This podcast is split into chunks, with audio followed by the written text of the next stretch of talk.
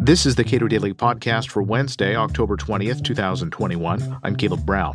Fewer and fewer economists are describing the inflation now present in our economy as transitory, as many more economists are now predicting inflation will be with us for a longer term.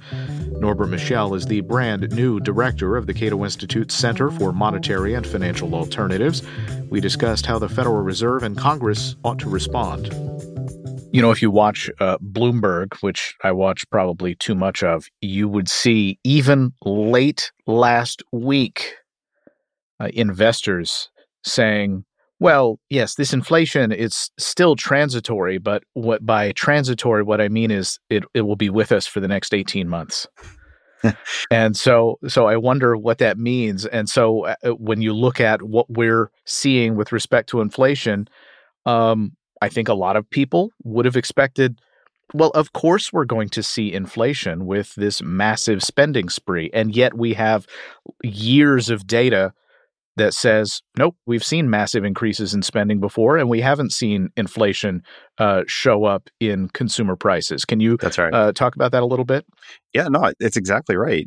We have witnessed a lot of people recently talking about all this money creation and how that's going to give us inflation. But we have data going back, not just in the United States and other countries, but particularly in the U.S., all the way back to the 80s. Got a very loose, poor correlation between just the monetary aggregate and inflation. If anything, over the last 30, 40 plus years, the central banks of the world, the Fed included, have been struggling to hit an inflation target.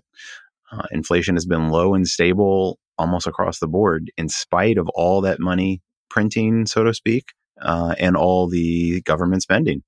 And so when we look at the channels through which inflation moves, housing has always been one of the first.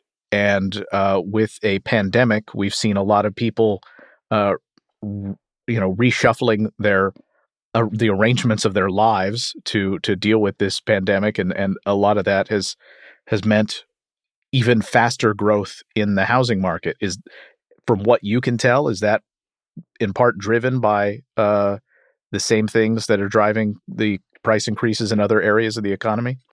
I don't think so. Not right now. I think right now what we have is probably sort of a separate issue on housing. We've got a lot of government-backed housing finance, and that's driving some of that right now.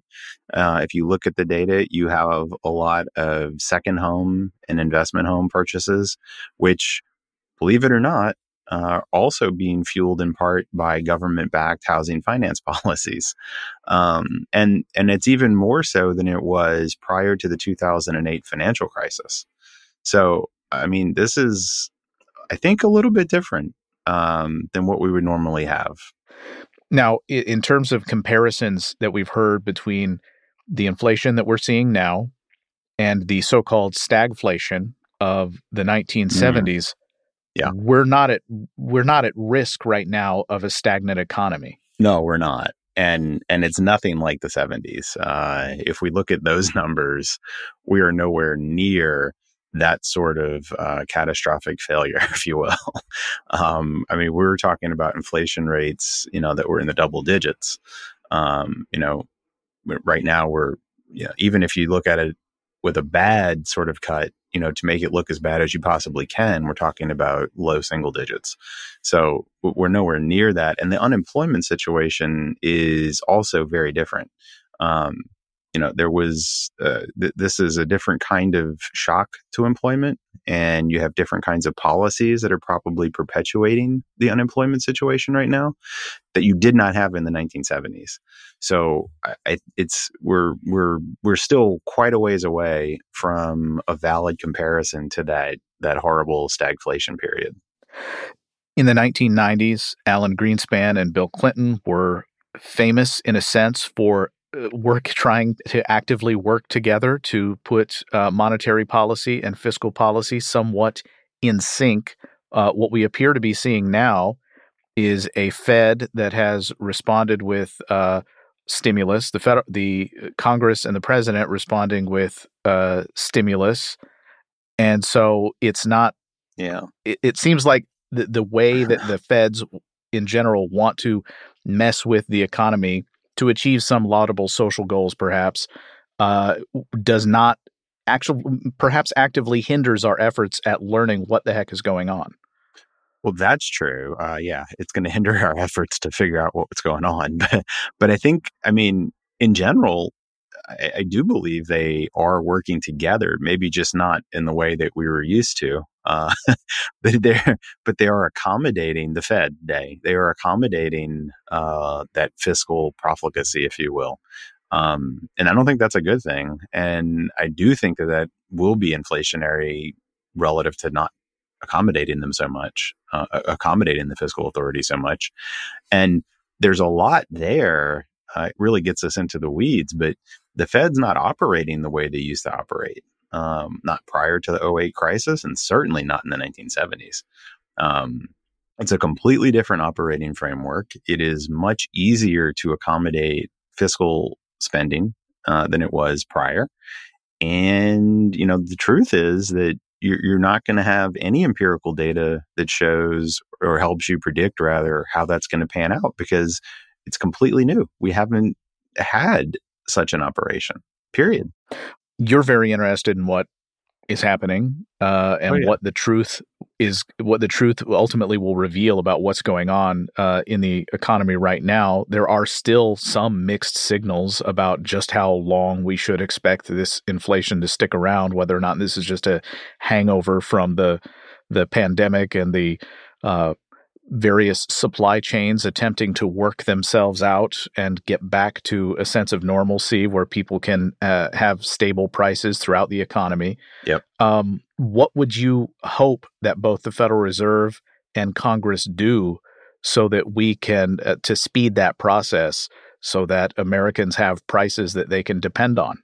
Well, the Congress side is the one that I have the least faith in, but what they should do is not do any more deficit spending. We've been doing a lot of deficit spending, and if you keep doing deficit spending, at some point you end up in the classic too many dollars chasing the same amount of goods sort of scenario. So that's just not sensible at the moment.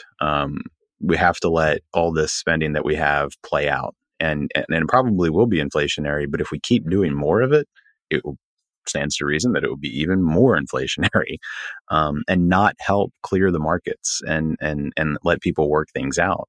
And at the same time, the Fed needs to be accommodating to a point and not over tighten, because we do have supply shocks right now. And unfortunately, when you have a supply shock, you have higher prices, and the classic tightening from the Federal Reserve doesn't work the same way in a supply shock.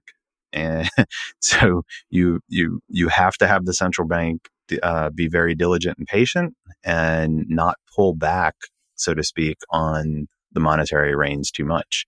Because if you do, then you end up with shortages and even higher prices.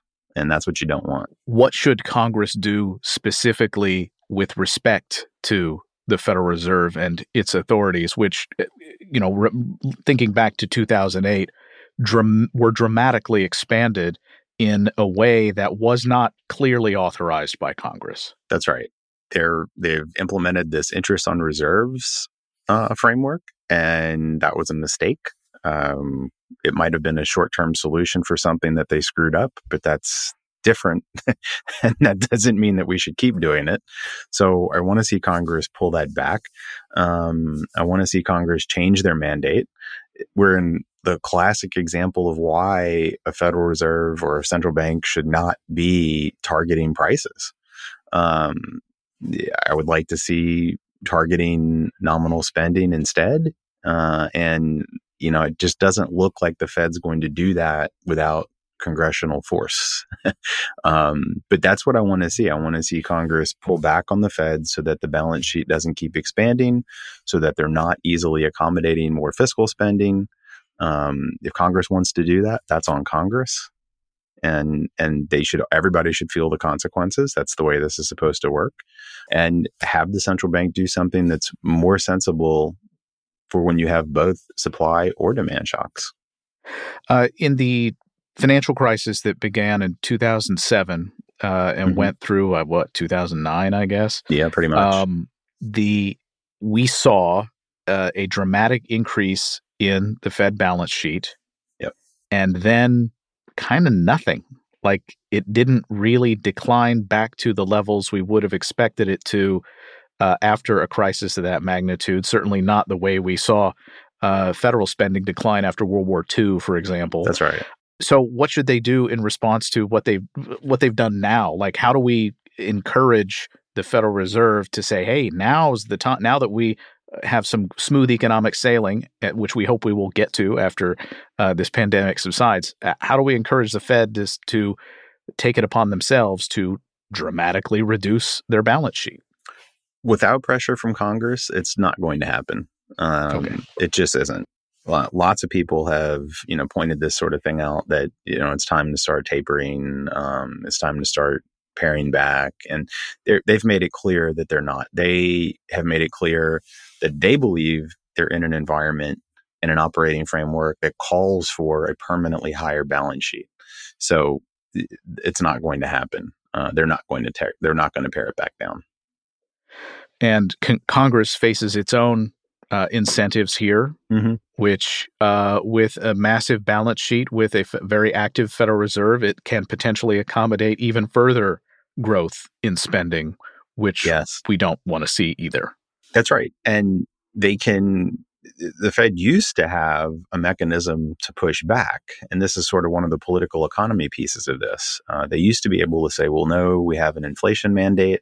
We have to watch our inflation target. So we can't buy a whole bunch of assets.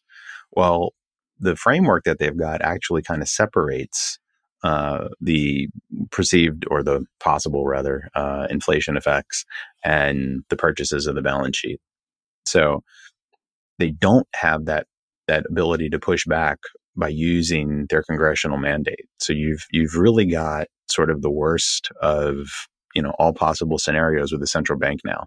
You've got a central bank that is essentially built to accommodate spending for any reason, not just, if you go back to World War II or World War I, right? It's not the same. Back then, at least you could say, well, the world is under attack. We've got to build up our military to fight Hitler and Japan and so forth, right? So there's that, but you don't have that now. So this isn't for a specific reason. This is for literally anything, and that's a different scenario. That's something that we should have always tried to avoid. So, to the extent that we're seeing inflation that is going from short run to medium run, people are going to start writing contracts that are a little different than contracts that they have written in the past. And business arrangements are going to have inflationary expectations built in a way that we have not seen for a very long time.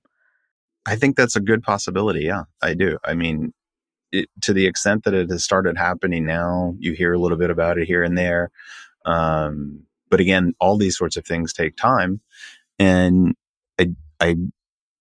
I think unless you start seeing something change really soon in terms of the direction of these price movements and the causes of these supply shocks being sort of addressed, directly, and you throw more fiscal spending, more deficit fiscal spending on top of it, it's only going to go in one direction, and then you are going to see those expectations change and people behaving differently and writing different contracts.